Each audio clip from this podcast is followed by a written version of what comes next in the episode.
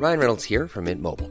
With the price of just about everything going up during inflation, we thought we'd bring our prices down. So to help us, we brought in a reverse auctioneer, which is apparently a thing. Mint Mobile unlimited premium wireless. Ready to get 30, 30, bit to get 30, bit to get 20, 20, 20, bit to get 20, 20, bit to get 15, 15, 15, 15 just 15 bucks a month. So, Give it a try at mintmobile.com slash switch. $45 upfront for three months plus taxes and fees. Promo for new customers for limited time. Unlimited more than 40 gigabytes per month. Slows. Full terms at mintmobile.com. Even on a budget, quality is non-negotiable. That's why Quince is the place to score high-end essentials at 50 to 80% less than similar brands. Get your hands on buttery soft cashmere sweaters from just 60 bucks, Italian leather jackets, and so much more. And the best part about Quince, they exclusively partner with factories committed to safe, ethical, and responsible manufacturing. Elevate your style without the elevated price tag with Quince. Go to quince.com slash upgrade for free shipping and 365-day returns. Welcome to this week's Farm Talk. I'm Barry O'Mahony. On the programme, we continue our weekly look at the world of agriculture and food. There have been some more green shoots of recovery seen this week in relation to the COVID 19 pandemic. The Taoiseach gave an upbeat assessment of the current situation in terms of suppressing the virus in the community, but there are still concerns about the clusters of coronavirus in meat plants. It's been a week of reports, including IFAC's Irish Farm Report 2020, in which half of Irish farmers expressed concern about the future. There's been a modest decline in agricultural land values in the first quarter of 2020, according to a survey from Sherry Fitzgerald Research, and we hear how Cork has fared. Irish Farmers Journal published its exclusive 2020 Agri Business Report in association with KPMG, in which it states a carbon neutral beef and dairy farming is achievable. Farmers markets have resumed this week after being in lockdown since March. Farm Talk paid a visit to Mahon on Thursday. We have a virtual tour of an agriculture and garden outlet which reopened under phase one of the government's roadmap and witnessed the changes that were made to facilitate COVID 19 health and safety guidelines. Our weekly Teagasc advisory is with B&T dairy advisor Neil O'Sullivan based in Kanturk. Also, Farm Talks, John O'Connor looks at the stories making the agri news this week. Farm Talk on C103. It emerged in the past week that as many as 120 workers may have tested positive for COVID 19 at the Kepak meat processing plant in Watergrass Hill in Cork. Figures earlier in the week revealed there were as many as 600 meat plant workers affected by coronavirus in plants around the country. The Minister for Agriculture, Michael Creed, told Farm Talk that whatever action is needed to address the matter would be taken. In a further development in the story, a leading farming organisation welcomed the plans to offer temporary accommodation to some of the staff working in meat factories. It was one of the measures the HSE unveiled to try to prevent the spread of COVID 19. It further emerged at least 860 cases of the virus had been confirmed in meat plants. Edmund Phelan, president of the Irish Cattle and Sheep Farmers Association, is backing the plans for alternative accommodation. I think it's an excellent proposal because if there are some people that are ill, they have to be isolated from the people that are healthy. And I think there's a, there's a, enough accommodation in the country to do this. There's a lot of hotels, say hol- holiday accommodation that's not being used. So I, I think it's an opportunity now for two reasons. It, it protects the health workers and also maybe gives work to the to the accommodation sector. The HSE is preparing a report into why employers were given the COVID 19 test results before staff who'd been tested. The Health Minister, Simon Harris, had requested the report into why it happened in meat factories and care homes. The HSE is engaging with the Data Protection Commissioner and has ended the practice. Employers were informed initially to allow them send people home where there was a large outbreak. The story moved on on Thursday night. The Dáil heard claims a cloud of shame is hanging over the meat processing industry over how it treated workers. The government insisting the proper regulations are in place to allow them operate within health guidelines. However, Sinn Féin's Brian Stanley said he believes that's not the case. And you've continuously told me uh, that you and your, that your officials in these plants uh, are, are sure that all precautions are being taken, and other officials. Whoever is telling you that is telling you a load of bull. None of that tallies with the situation in many meat processing plants. And wherever we're wearing masks, some must be wearing blindfolds because it doesn't tally with what workers are telling me for the last seven weeks. Agriculture Minister Michael Creed dismissed suggestions from Sinn Féin that they're not adequately addressing the problems. Deputy Stanley, um, who has categorised all this a mess. It's easy to be a hurler on the ditch, kind of commenting on everybody else's best endeavours. For every individual who contracts it, and for every industry that's grappling with the consequences, it's a challenge. And everybody, I think, is doing their best, including those workers who are deemed to be essential workers by this House in the context of the regulations. Farmers, meanwhile, have expressed concerns about implementing social distancing in the workplace, on farms, in their yards, and in the fields. Donald Barrett farms in Buin and is a member of Dairygold's Mallow Regional Committee. He spoke to me about the fears that farmers have in their day to day work, as well as concerns over health and safety at herd testing time due to vets' presence in meat factories. Farmers have uh, raised concerns with me on, on those issues, and uh, like that, it was a concern to them. We thought at the time that testing should not have been uh, going ahead as it was uh, at that time. During the lockdown, we expected that testing would be uh, withdrawn and appropriate measures put in place to free up the movement of livestock in special circumstances where housing capacity was an issue. We were concerned about it and the health and safety of farmers while this work was going on was a bit of an issue with some people. Now, you would have had a bit of an experience of that yourself there with your own herd. It worked out okay, but like you said, you had concerns. That's right, yeah, yeah. Those, we got through it okay, yeah, that's for sure. But social distancing can be a bit of a problem at times. Working with animals, it is, it is, it is a problem. Like, but like that, you just have to get around it, try and get around it the best you can and try and stay out of an area where, where you're in an enclosed area, try and stay out of that area as much as possible and let the vet get on with it if, if it's at all possible. And is it a problem in so, different circumstances, like on bigger farms, Donald, or say, you know, the smaller average farm that we're used to? Yeah, well, I suppose the smaller average farmer, his, his, his housing facilities may not be as big as the other areas. You can have an enclosed area where, where you could have a problem with with that social distancing. So it was a bit of an issue with with those in those areas. And of course, we have a lot of activity on the farms at the minute. The silage season is in full flow now. So there's a lot of activity on the farms, a lot of people coming into farm yards, which is the bigger concern. That's, that's true, that's true. There's a lot of people coming in and out. And right, well, we, we, we, we're dealing with it as best we can and try and stay stay away from, from people when they come in and just you know leave messages where, where, where we can put the, them in place and let the, let the people know what you actually want and what you want to do. And in terms of guidance, was there much guidance given to the ordinary farmer, Donald, in relation to how they should act during COVID 19?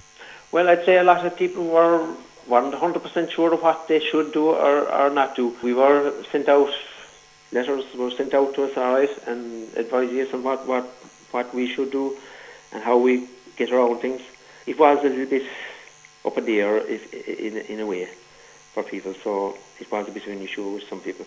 And finally, I suppose, Donald, then in terms of getting an outcome for the farmer, where do you see this going? And are there still issues that need to be resolved as we move through the government's roadmap? We have a long way to go yet, and it will take time, and hopefully that we will see an outcome to the end of it.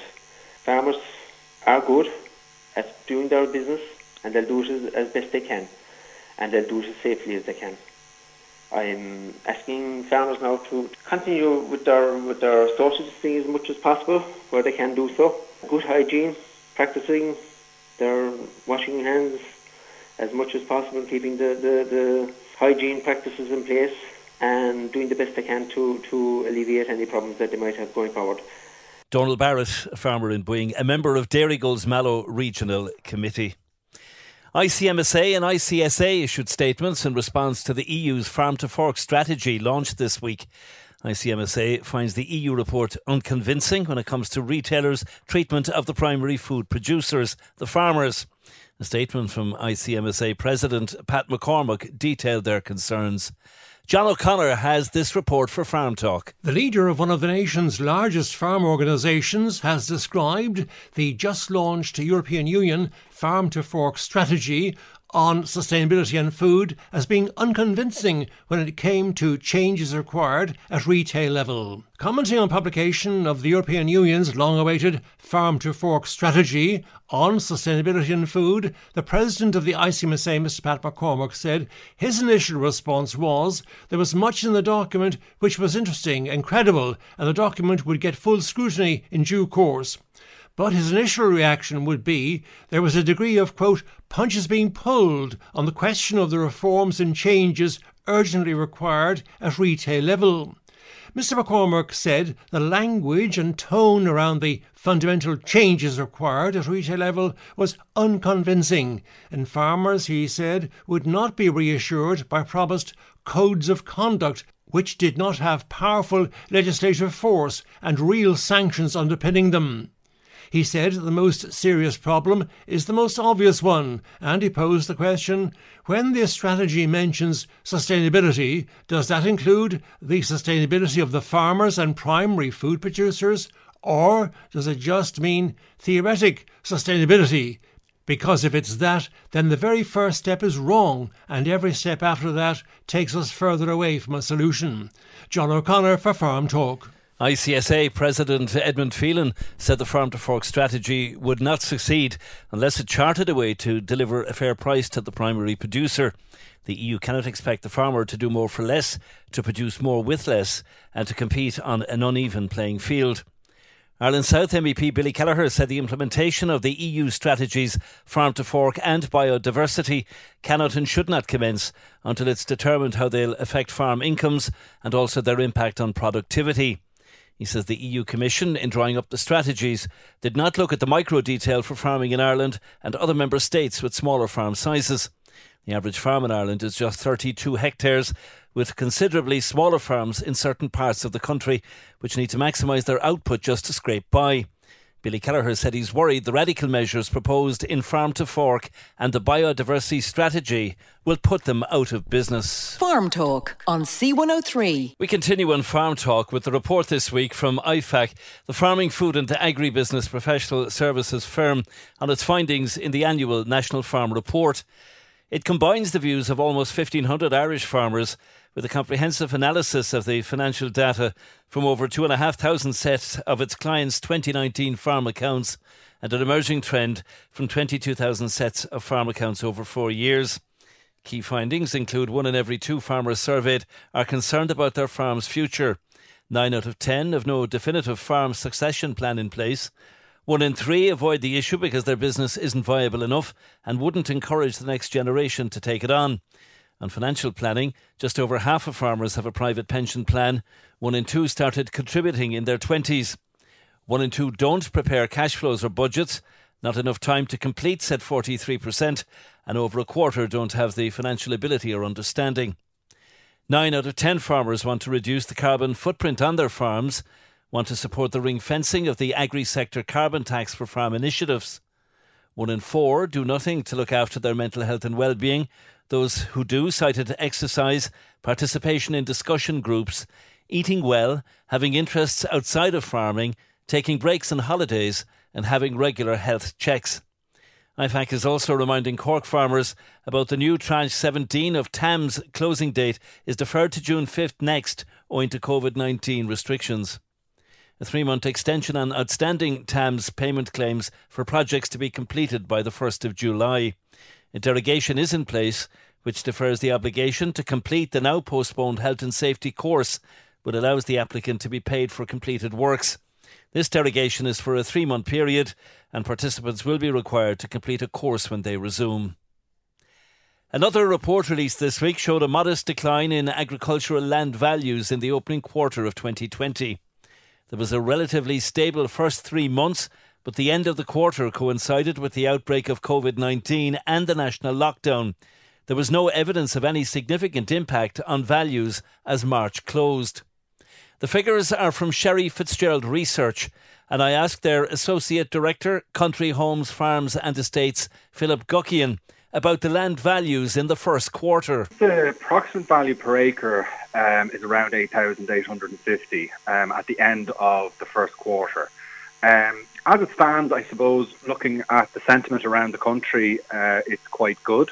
Um, there obviously is going to be an impact, uh, but I think with measures that have been put in place, I, I think it mightn't be as bad as we expected. Um, I think the smaller farms might keep their value. Um, the larger farms is an unknown quantity, but I suppose until we have a few auctions and have a few sales after post COVID, um, we won't know exactly where we stand. And when COVID kicked in, it wasn't as bad, maybe, as people thought it might be because sales were going through even to the point of completion. I suppose if you look over the last few years, the land, agriculture land, has not spiked in price. It's actually quite a stable market. So, what we've seen over the last few years um, in Sherry Fitzgerald is that it might go up a certain percent, but actually the next year it, it will go down. And, that's been fluctuating up and down for a percent or two for the last number of years. So actually agricultural values have held, um, and you know it's quite a stable market. So that's what we saw, I suppose, in the first quarter. It it held its price, and I suppose with smaller farms and the opportunity for farmers to buy them, a lot of smaller farms would would take that opportunity. So we probably will see a steady market. To be honest, um, we hope. Um, with the smaller farms, uh, up to say 50 acres or, or 500,000. And in terms of the different farm types, how are each operating? Again, they seem to be holding. Like, I mean, grazing probably would be the most popular with dairy farmers, and then there's the tillage sector. Uh, but certainly, on across the board, they are holding their prices. Um, like as I said, the price per acre is around eight thousand eight hundred and fifty, um, and and that's holding across the board that's for good grazing. So we'd, we'd, we'd grade it on good grazing. Now, obviously, if it's good tillage, it might go up. The better the land, it could go up to 10, 11,000. But also, I suppose, if it goes down to forestry, it could be 3, 4,000. They seem to be holding the prices, the transactions that are happening before COVID and during COVID, um, they seem to be holding. Um, there's not many much much fall through rates, which is positive. So we've got to look at the, the uh, that as, as, as being a big positive for the market. And here in the southwest, how have we been performing? I mean, there's some beautiful land. I mean, Cork is one of the, the best dairy farm region in, in Ireland, and and again, yeah, I mean, it's it's certainly been keeping its price as well.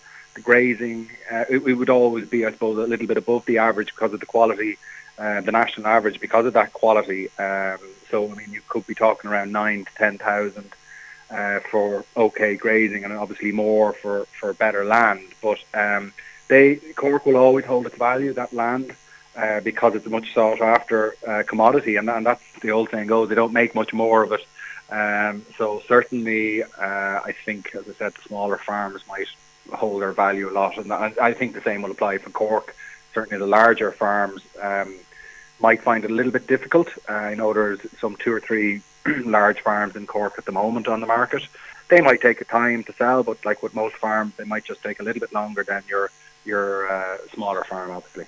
And the farming sector is nothing if it's not resilient. With the crystal ball that we're looking into, Philip, and have have they something to look forward to when all of this is over? I, I think certainly, I, I, you know, I'm certainly involved in agriculture myself, and I think that's the one thing I, we we did. Uh, um, I did a ring around to all our Sherry Fitzgerald offices in um, who would be quite uh, knowledgeable in agricultural field, and we I spoke to a lot of them, and the sentiment around the country is very much that farmers are a resilient bunch, and you know they are quite used to markets fluctuating up and down. Um, you know, you see the dairy sector is quite prominent at the moment. Uh, the tillage sector is finding it hard. But you know, you look back a few years ago and it was probably the reverse. So a lot of farmers would be used to the prices. Uh, you look at beef, uh, prices fluctuate quite often in that market, up and down, and um, I think farmers are much more resilient than probably other sectors. Um, but that said, it's going to be hard for everybody. Everybody's going to be affected by this. Um, but I honestly think, I suppose, looking at land values, I, I honestly think that you know, there may be a short term um, fall in it, a little bit of a decline, but I, I do think it's going to be a short term. I'm hopeful anyway, uh, because I suppose land values, as I said, have remained stable and haven't dramatically increased in value. Um, so I certainly feel very optimistic the future. Uh, we can get back hopefully to viewing places as well um, shortly. So I'm quite optimistic, and I suppose farms because uh, they're outside, and if you're taking fields or land or, or, or anything like that, I suppose they're outside, so it's it's easier to do so do social distancing and stuff like that. Philip Guckian, Associate Director, Country Homes, Farms and Estates with Sherry Fitzgerald. Irish Farmers Journal published its eighth annual agribusiness report in association with KPMG. The theme of the report is sustainability, and it highlights the extensive change taking place in the agri food sector to reduce carbon emissions. As a result of this change, as well as emerging new science, Ireland's agri food sector can contribute to the 7% emissions reduction target currently under discussion in government formation talks. Research is already well advanced to breed climate smarter cattle with lower methane emissions. The report also shows carbon neutral beef and dairy farming is achievable. Plans are already advanced to scientifically measure a carbon neutral dairy farm in Cork. ESB has issued a farm safety release reminding all farmers and silage contractors to keep a safe distance from electricity wires during this silage cutting season. The utility provider responded recently to a number of safety incidents involving the electricity network, and the message is aimed at as many farmers and silage contractors as possible. IFA and the Road Safety Authority launched a joint safety appeal as the silage season got underway. They're appealing to drivers of farming machinery and vulnerable road users to share the road safely. IFA.ie and RSA.ie have more information on the safety campaign.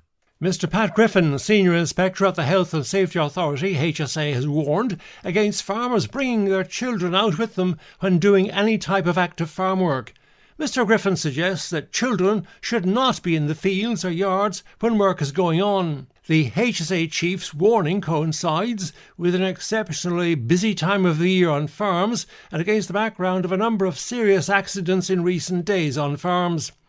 The HSA senior inspector points out that on average 20 adults lose their lives on Irish farms every year, and children should not be in the fields or yards when work is underway. If children are ever to be in the yard when busy farm work has stopped, it must be done in a more controlled way than presently occurs on some farms. Mr. Griffin recommends that farmers would liaise with their farm organisations on finding out how they might improve their farm safety practices.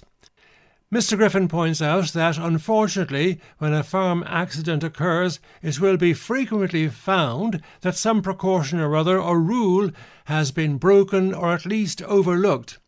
The family or individual have to live with the resulting nightmare for the rest of their lives and that's part of a caution regarding child safety on farms from Mr. Pat Griffin, Senior Inspector at the Health and Safety Authority HSA. John O'Connor for Farm Talk. Farm Talk on C103. Selling a little or a lot? Shopify helps you do your thing however you cha-ching. Shopify is the global commerce platform that helps you sell at every stage of your business. From the launch your online shop stage to the first real life store stage, all the way to the did we just hit a million orders stage. Shopify is there to help you grow. Shopify helps you turn browsers into buyers with the internet's best converting checkout. 36% better on average compared to other leading commerce platforms because businesses that grow grow with Shopify. Get a $1 per month trial period at shopify.com/work. shopify.com/work. Hey, I'm Ryan Reynolds. At Mint Mobile, we like to do the opposite of what Big Wireless does. They charge you a lot, we charge you a little. So naturally, when they announced they'd be raising their prices due to inflation, we decided to deflate our prices due to not hating you. That's right. We're cutting the price of Mint Unlimited from $30 a month to just $15 a month. Give it a try at mintmobile.com slash switch. $45 upfront for three months plus taxes and fees. Promo for new customers for limited time. Unlimited more than 40 gigabytes per month. Slows. Full terms at mintmobile.com.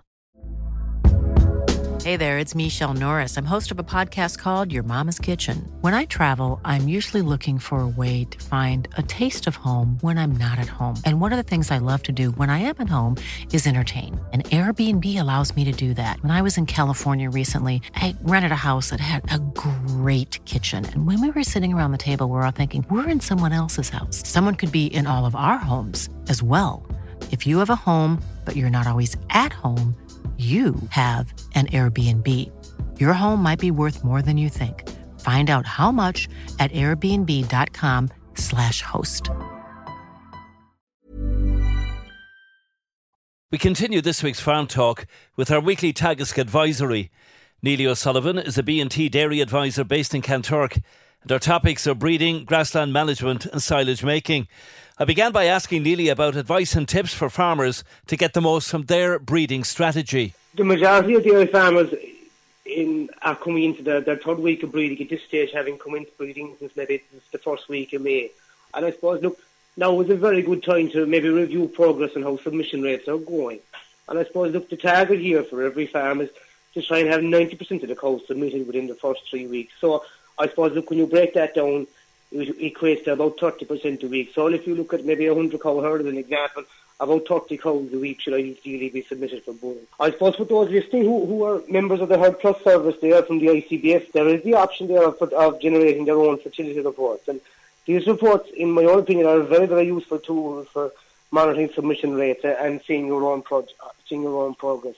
And I suppose look, another integral part of that is to that report is that it gives you a, a complete list of cows in your herd that, that have been calved over 30 days and, have not, and have not yet been served. So look, I suppose straight away it gives you a, a possible insight and list of maybe any problem, any problem cases or maybe potential suspects to investigate. So look, I suppose I would advise farmers there to maybe go through your records and pull out pull out the, the cows in question and just go through and see had any of those cows that had calving, had they sick, were, were they sick, had they twins in any way, and is there any potential reason that, the, that these ladies aren't cycling? And I suppose, look, pull these out and get these examined by the vet because look, more often than not, they, they may need hormone treatment in order to get them cycling again. Now, I suppose, Neely, at this time of the year, grassland management and following on from that, the silage making, because we're well into the silage season now in the last number of weeks. Grassland management first. Why is it important to keep an eye on grass at this time of the year? Probably fair to say that farmers are really on the crest of a wave at the moment when it comes to current performance. I suppose I'm talking to my own clients and talking to farmers in general. Cows are milking very, very well. Milk fats and proteins are quite good, and I suppose the weather's been in so far. The last few weeks has been very, very dry there's plenty of sunshine and grass is growing well. However, I suppose, look, from the month of May onwards, the grass plant starts undergoing changes.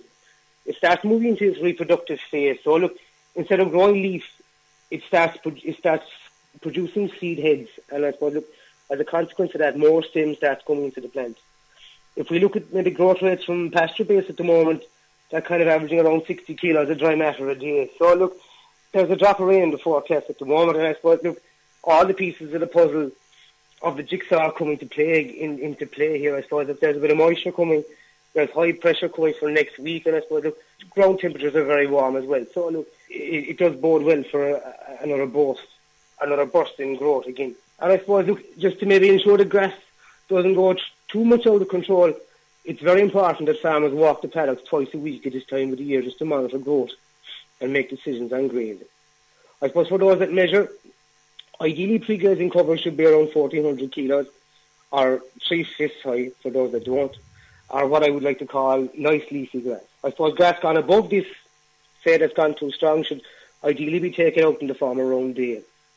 And I suppose the issue here with too strong a covers, too, putting cows into too strong a cover, it does lead to a detrimental impact on cow performance. And I suppose, look, simply because of that is the higher the cover, there's more stem coming into the plant, it fills up the animal, and I suppose look, it actually it, causes a drop in yield and energy, and also a drop in the protein percentage. So look, I suppose it's very important to maybe watch the, watch the text from the co-op going forward, just just to keep to keep an eye on the protein and maybe keep an eye on on the covers that the cows are going. And I suppose the big issue with heavy covers here, Barry, is it, it, it does lead to reduced performance, and I suppose it, it impacts on graze outs from the point of view of sometimes correct grazing down to maybe four centimetres is more difficult to achieve, and it leads to maybe poorer quality grass in 22 or three days' time when they come around again.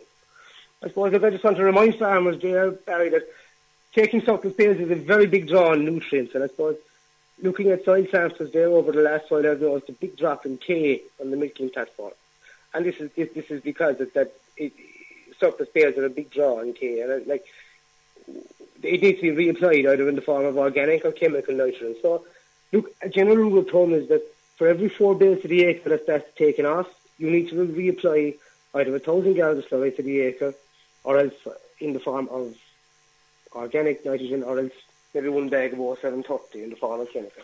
If we move on then to silage making, it's that time of the year. We're seeing a lot of it going on in the last week or two. And the big question always, Neely, is quality over quantity. So have you any tips or advice on this? Well, after an excellent run of weather, some farmers have taken advantage of this and made, and made a lot of silage. There's been, there's been a lot of silage made. However, I suppose, look, there's still a lot of silage to be done. And I suppose, look, my advice to farmers would be to maybe put a bit of time and preparation and planning in place and try and make the best possible silage that you can.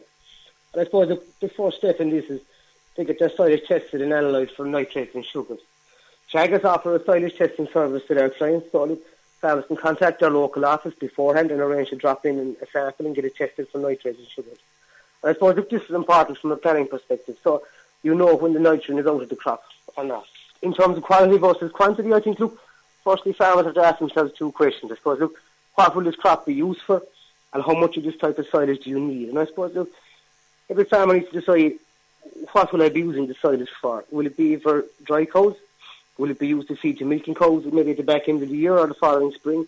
Or will it be fed or will it be used to feed growing young stock? And I suppose my advice here would be to maybe try and break down your requirements into two categories.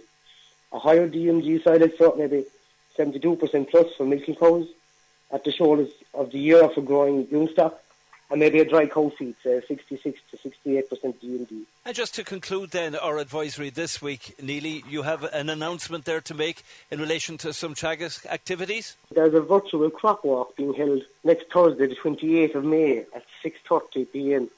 Now this is being done via Zoom conferencing and those interested must register for the event on the Teagasc website in advance. And when they do that, when they enter their email address and phone number, they will receive an email with the link to access the event on Zoom. I suppose in that call there will be advisors and specialists around the country giving updates on how crops are doing at the minute and agronomy advice. Neely O'Sullivan, B&T Dairy Advisor with Teagasc, based in Kanturk. Dairygold, our sponsor, committed to buying all malting barley.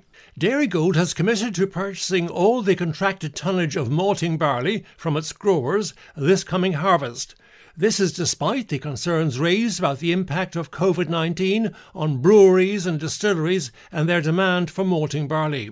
Mr. Remo Flaherty, head of Dairygold's agribusiness, points out the restrictions currently in place have led to the closure of bars and restaurants, and this has adversely impacted the demand from the brewing and distilling industries. He points out again, however, Dairygold recognises that our growers have already planted crops and Dairygold wants to give them certainty and security in this challenging time. From a cooperative perspective, it was important we would guarantee our contracted malting barley tonnage for growers. Dairygold is one of Ireland's largest buyers of Irish grain, taking in over 110,000 tonnes on average annually. Further information on that report from Miss Katrina Morrissey, news editor, Irish Farmers Journal, in this week's journal, Saturday, 23rd of May, 2020. John O'Connor for Farm Talk. Farm Talk on C103. It's been a good week for farmers' markets, which have returned under phase one of the government's roadmap. C103 senior news reporter Fiona Corcoran went along to Mahon Point on Thursday to sample the atmosphere. Rupert Hugh Jones, coordinate. Well, we're delighted after a nine nine week break. It's been pretty stressful for everyone, so it's lovely to be back. So the shopping centre has been very kind to give us lots of room, so we spread out between the plaza and the adjacent car park, um, which means we can put a lot more space between the stalls. And then we've created a perimeter around the market with an entrance and an exit, so we can control the number of people coming through. So the idea is if it gets too busy and we're unhappy, then we can shut it down and let people pass on out before letting more people in. We have about half of the 50 here. We have 27 here today, and we usually have 50. So there were some stalls that weren't ready to come back, some stalls that wanted just felt uncomfortable, and then especially ones with older stall stall holders that just didn't feel comfortable. So, you know, gradually, bit by bit, we're, we were very happy though to have less stalls to start with, so we can just build it up week by week and depending on how it goes. Anna Hearn is my name, and it's a Hearn's Organic Farm, and we're from Midleton and we are here at the market with since it started.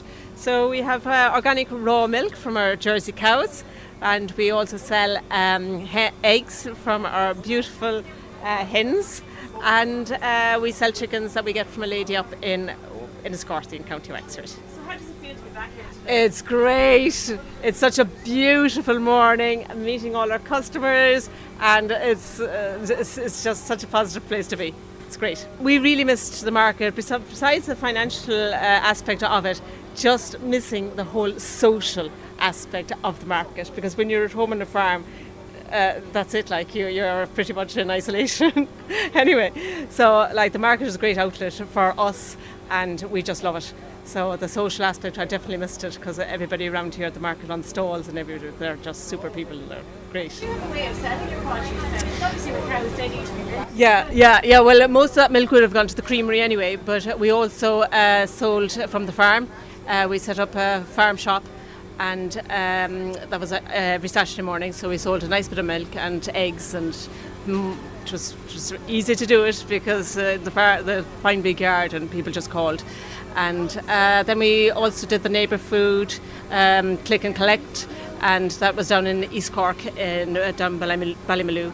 Uh, so that that was great. You know, moved uh, mainly the eggs really would have been our, our problem to, to move because the, the milk would have gone to the creamery um, one way or the other. And are you, were you concerned about coming here today about your own health? Uh, well, we're obviously taking all the, the precautions. I mean, you're you're you're so far across the counter from me here, you know, um, and you know all the social distancing. And, and Meg is here with me now today, and she, you know, obviously she's my daughter, and so we don't have to distance because we're we live together. and uh, uh, yeah, I mean, people are aware of it. Uh, I think a lot, you know, because it's in the shops everywhere and um, they have Rupert has it all set up here, so everybody, all the stalls are a good distance apart, and there's plenty of um, space in the car park as well. So it, you know it's grand.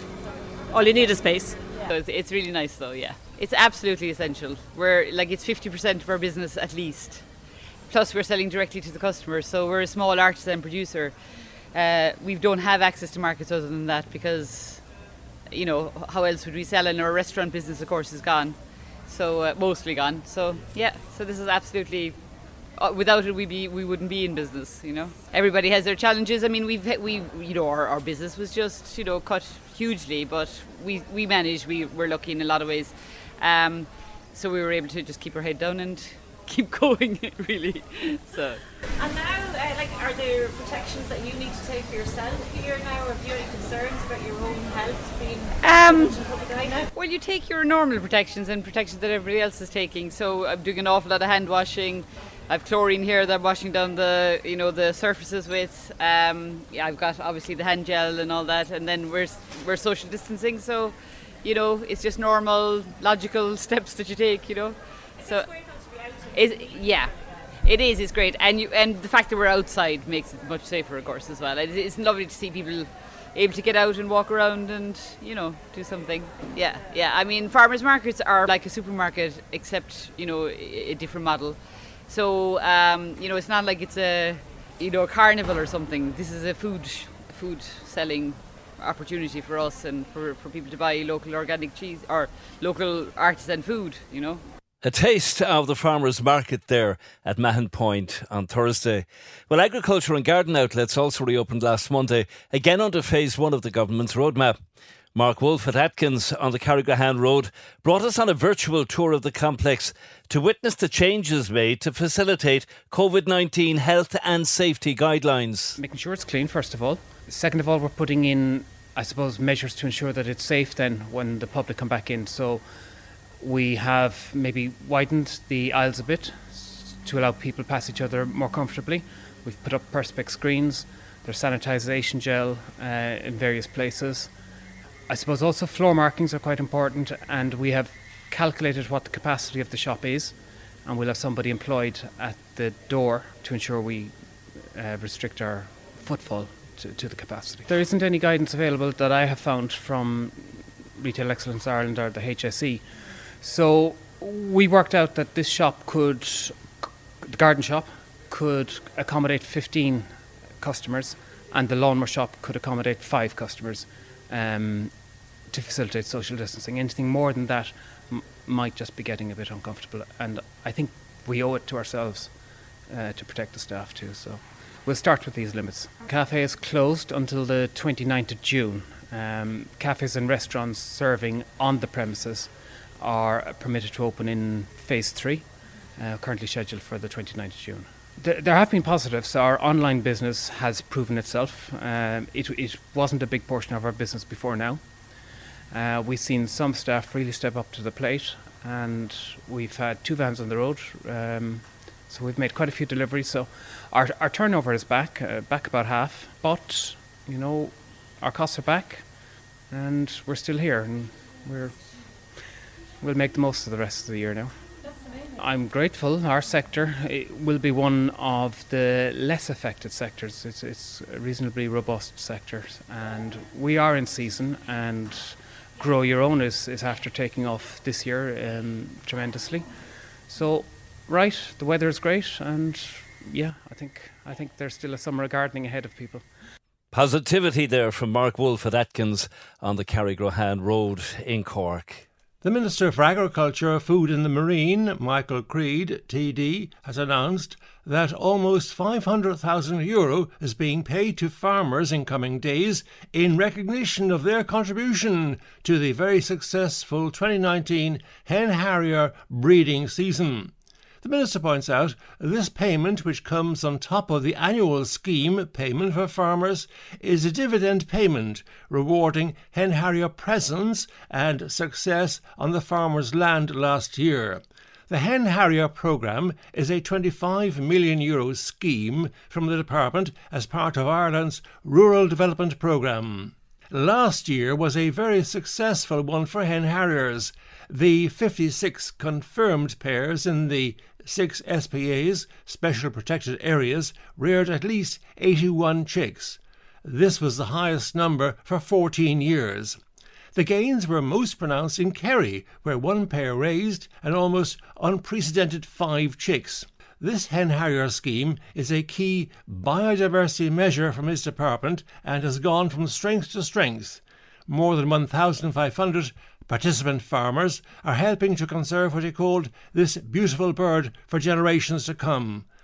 Minister Creed said, Last year's successful breeding season came after a lot of hard work by many stakeholders, and it's fitting that we would be rewarding this during National Biodiversity Week. IFA Hill Committee Chairman Mr. Flor McCarthy has welcomed the payment of bonuses for the hen harrier scheme. He said this acknowledges the commitment of farmers to the scheme and is having a positive impact in the SPA's special protection areas. Flor McCarthy said the 25 million euro scheme, which is available up to the year 2023, is a key support for farmers with designated land. However, he said, more needs to be done to deal with the restrictions imposed by the EU Habitats Directive in SACs and SPA Natura areas. Mr. McCarthy said the National Parks and Wildlife Service NPWS must develop a compensation scheme that reflects the restrictions imposed by designations. For instance, he said, forestry is not allowed in these areas, reducing income options for farmers. This, he said, had led to land devaluation, which is not in any way recognised by schemes such as GLAS or the locally led schemes. Mr. McCarthy said this must be addressed by the incoming government. John O'Connor for Farm Talk. IFA National Grain Chairman Mark Brown welcomed the decision by the Heritage Minister Josepha Madigan to revoke the initial wild bird statewide declaration for the period 1st of May 2020 to 30th of April 2021. It means measures will be available to farmers from June to August to prevent crop damage. Following a recent meeting with the NPWS on the issue, IFA submitted a detailed document which highlighted the need to reverse the decision relating to wood pigeon control.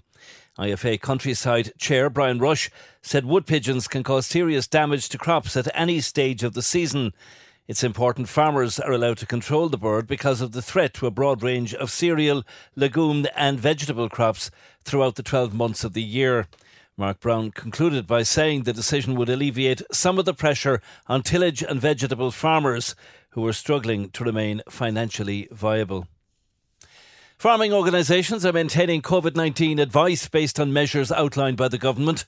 The Department of Agriculture, Food and the Marine is a telephone helpline to assist farmers with their queries in relation to current COVID 19 restrictions in place. The information line phone number is 076 106 4468 and open from 9.30am to 12.30pm and from 2 to 5pm Monday to Friday. In addition, the department published a set of frequently asked questions on the coronavirus COVID 19 section of the department's website. Teagasc also has a helpline for farmers, the number 076 111 3533 during office hours. And the website teagasc.ie is also a prime source of information on the full range of issues facing farm businesses. Thanks to John O'Connor for co producing and contributing to the Farm Talk programme again this week. I'm Barry O'Mahony, and thanks for listening. Hey, it's Danny Pellegrino from Everything Iconic. Ready to upgrade your style game without blowing your budget? Check out Quince. They've got all the good stuff shirts and polos, activewear, and fine leather goods, all at 50 to 80% less than other high end brands. And the best part? They're all about safe, ethical, and responsible manufacturing. Get that luxury vibe without the luxury price tag. Hit up quince.com slash upgrade for free shipping and 365 day returns on your next order. That's quince.com slash upgrade.